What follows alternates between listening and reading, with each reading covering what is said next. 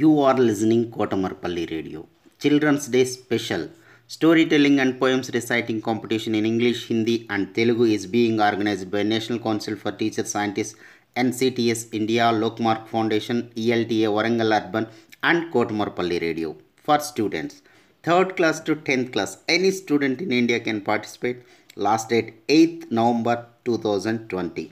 Further information contact Mrs. Umarani through email cdays2020 at gmail.com cdays2020 at gmail.com don't forget to enroll Good morning, friends. My name is Chris. I'm studying 7th class at Himayat Nagar Slate the school. Now, I'm going to tell you guys a story. The name is Two Pots. Long, long ago, there lived a hard working farmer by the name Rangaya. He was used to carry used to carry water to his landlord's house. In in the two pots that are tied to either side of a log, one pot was leaking while the other pot was perfect.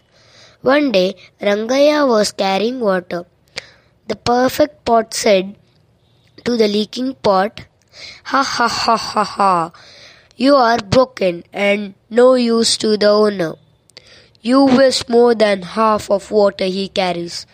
I am more useful and I am more helpful to him than you are. I am superior to you. The perfect pot felt greater all the time and it related the leaking one.